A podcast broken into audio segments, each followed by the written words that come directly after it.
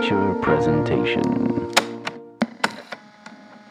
Welcome back to another Untitled Movie Review. I am one of your hosts, Matt Rohrbeck. Alongside, he's allergic to tomatoes, but he is tomato meter approved. Eric Merchant. Matt, how are you? I'm good, man. It's day three. We're waiting to go into Biosphere at the Princess of Wales. We have only public showings today. We've done more public than than PNIs this year. Yes. Uh, just like the world premiere of Brother yesterday, which we are going to review today. Now, I before we get into brother, I want you to uh, mention something that you didn't in your brother's review that you uh, In my bros enjoyed. review. Your you bro mean. review, pardon me. okay, yeah. See, We're- I'm already is- getting this is- confused. we did a double feature of Brother and Bros yesterday, Yes. which I think they did intentionally. They must Yeah. have done intentionally. Well, it was like back Um, in 2009 when they had both a serious and a single man play Tiff.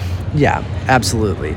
Uh, no, I mean, go check out our, our review of uh, Nicholas Stoller's uh, Bros. Uh, should be out for you guys right now. Um, yeah, I didn't mention uh, some good hockey references in Bros. No hockey references in Brother, I don't think. Was there? No, Um, which is strange because it in is Scarborough. a Canadian film. Yeah. Yes, but maybe that's a good thing. you That's know? fine too. You know, not every Canadian movie needs to reference hockey, but Yeah, uh, don't there was- stereotype There was a good uh, Buffalo Sabres tank top and a good uh, New York Rangers kind of bit with another bro in the movie. But today we are talking about Clement Virgo's uh, brother. Yes. Not bros. Go check out that review though. Yeah. Yeah, so this is one that um, I think we were both really kind of um, excited for in the sense that we attended the Canadian press conference announcement. Um, it, it- Brother had been announced before, but um, Clement Virgo talked a little bit about the film, and he did uh, at the premiere screening that we attended as well. Very sincere, um, humble guy that's been working in the industry since you know the early '90s. Um, very much inspired by the works of Spike Lee, as he's talked about before.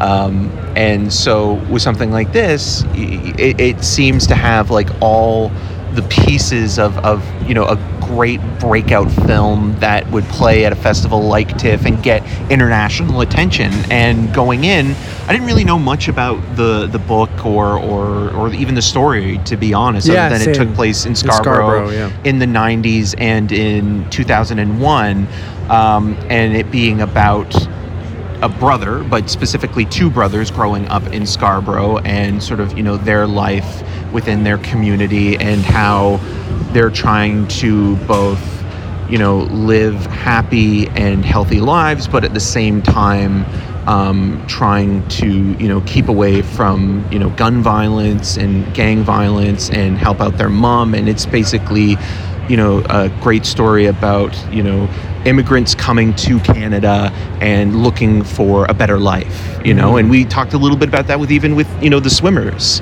in a way where I think the the the immigrant story is an integral part to a place like Canada. Totally, you know, yeah. it is defined by those who come from around the world looking to redefine themselves and having to, you know, self-sacrifice. You know, we see that in in Brother, especially with um, the mother character. Um, but essentially, you have a story of two brothers, kind of just, you know. Learning about the world that they live in, and most of the film taking place within the confines of their small apartment Yeah. that is really kind of the centerpiece of this film. Apartment, a barber shop. Yeah, um, but also kind of going library. outside and exploring and like, you know, when we see them as as younger younger kids, they're kind of latchkey kids in the way that, you know, their mom goes to work at this diner and they're left to their own devices. Uh, Francis is a little bit older and kind of the father surrogate to Michael and, you know, they go out exploring, you know, their terrain and Yeah. kind of get into freeways. yeah, and, get like, into watching trouble, the news but at home. But at the same like time, too. are you know they're kids, Yeah. and you know the older they get, and when we see you know them in the 90s and and you know in 2001 you get a sense that okay like you can see the progression of these characters but at the same time it is very disjointed and i think its biggest problem is it kind of it gets lost in itself. Yeah. And I felt that even though the performances were good, especially um, Aaron Pierre, who a lot of people will know that I always joke about being mid-sized sedan and M Yeah. Night Shyamalan's old, um, as as Francis has this commanding presence, and it'll be really exciting to see where he goes in the next few years. And I think he has that potential to be a movie star. Both of them are really Yeah, solid. Like yeah. the other kid, I forget his name.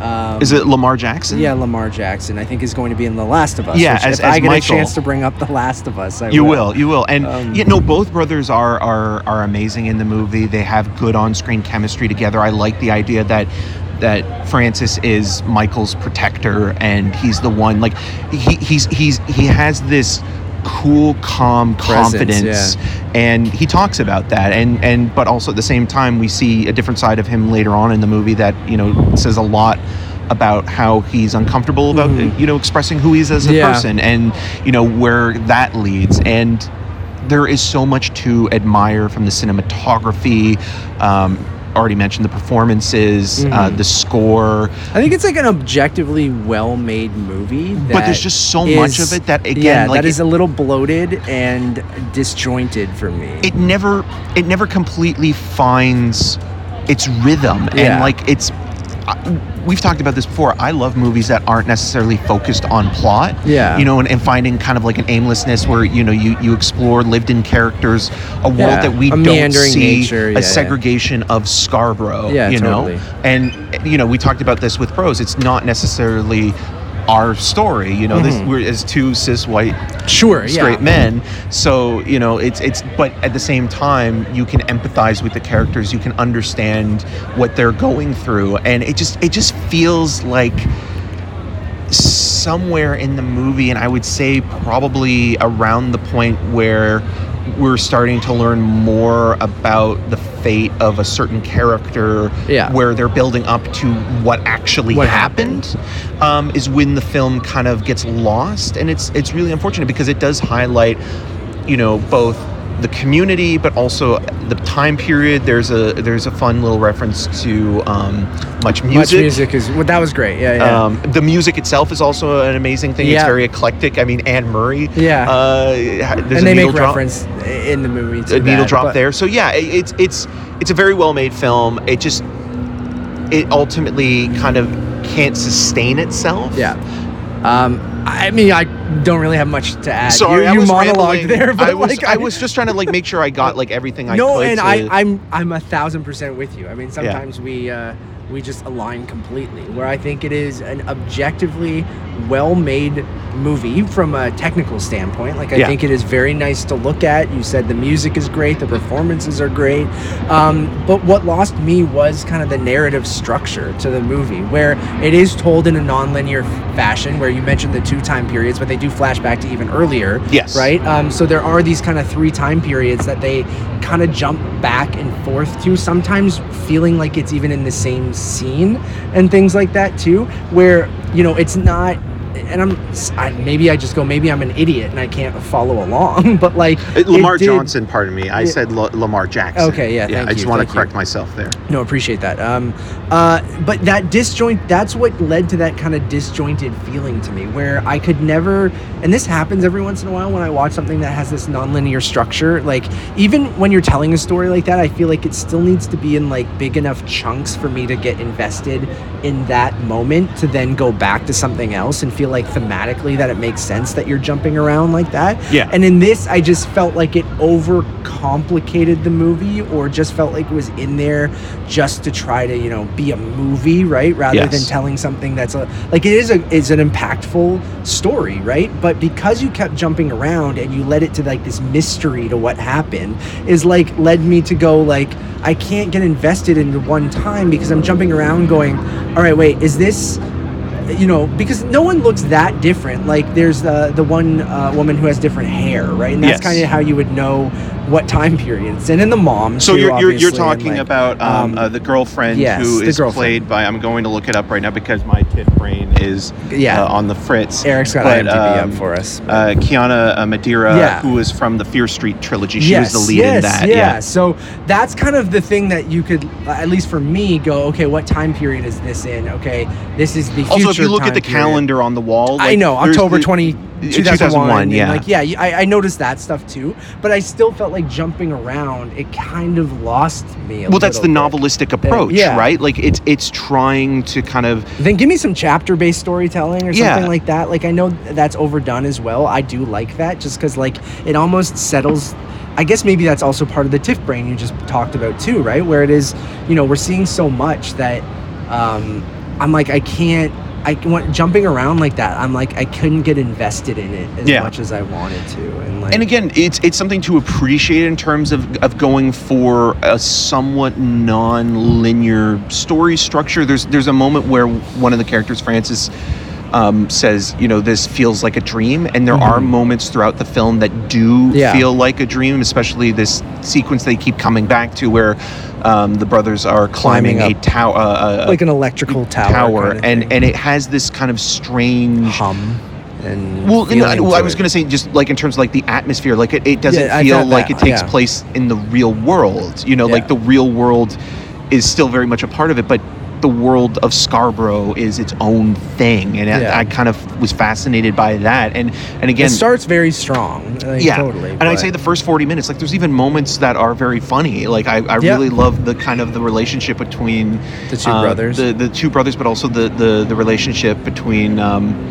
uh, the, the the boyfriend and the girlfriend in Yeah. this movie, where you have you know like a very kind of genuine kind of courtship, where like he wants to sit next to her in the library and he's reading Oedipus Rex, Yeah, yeah, you know, like like stuff like he that is just very grabs a funny. book off the shelf to Yeah, try to look yeah. smart, right? Yeah, that stuff like that is cute, and uh, and again, there are some great moments. I just think, yeah, a little overstuffed, a little disjointed when it came to the the framing device of the whole thing, and um, where ultimately I'm like, I can appreciate it and and what it was going for, but I didn't necessarily uh, love it. Yeah, it's still better than like half of the Canadian Oh, totally, movies that are made, and it makes you very proud that like, like, after this is- seeing Roost and then going to that Yeah. right after, right? Like even though I didn't love Brother, I was like, And Roost oh, is not Canadian, and- we should make no, it it's not. that, So I didn't mean to jump Yeah. on the Canadian thing. I just meant like from a filmmaking Yes, standpoint. yes. Like I'm like, oh, this feels like a, a, a movie, right? Like Yeah. it's gorgeous to look at. Like it, the score is great. Where Roost just felt like some like um, VOD kind of kind of thing. yeah, and, and you can tell like even though again you know we've been critical very of- different of, movies. It's just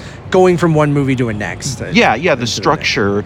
Clement Virgo cares deeply about this movie. You can Yeah. tell that like every moment of this film, you know, be, talking about these characters, you know, being um, Jamaican Canadians Yeah. and you know like following their world. yeah, like yeah. he like he he feels it deeply, and you feel what he feels. It's just again like the structure and kind of the disjointedness, but also just that novelistic approach. Like I wonder if this would have worked better as a miniseries Mhm. than a, a film.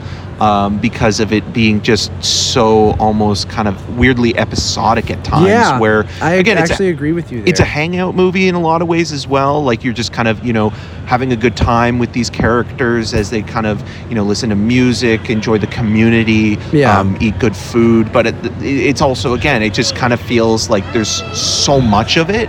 And maybe if we watched it outside of a festival setting, Yeah. we'd probably even have more appreciation for it. Fair. But it's still worth seeing. It's just one of those films where it's like we had higher expectations, I think, going in. Yeah, so I'm gonna go three out of five. Uh, still think again, objectively a well-made movie. Yeah. It just didn't completely land for me. Yeah, I agree. I'm also going to give it a three out of five. Okay, well, thank you for listening, everyone. Uh, you can catch all of our TIFF reviews. We have reviews up right now for Bros uh, as the double Weird, uh, the Al Yankovic story. Uh, Yeah. I like movies, which is really, really lovely. Talk about another uh, Canadian yeah, film. the that- swimmers, which you mentioned uh, earlier, and we'll have probably two or three reviews out uh, every day on podcast services, so you're already in the right spot, or on YouTube if you want those versions. There's no actual video, but we did throw them up on YouTube for that crowd. Um, and so people can find them there as well. One stop shop for everything. Head over to Letterboxd, which is untitled underscore movies. Um, and then follow me on all those social medias at Matt Rohrbeck. And I'm Eric Martin. You can find more of my video reviews on rogerstv.com slash cinemascene and on the social medias at E EM6211. Until next time. Brother.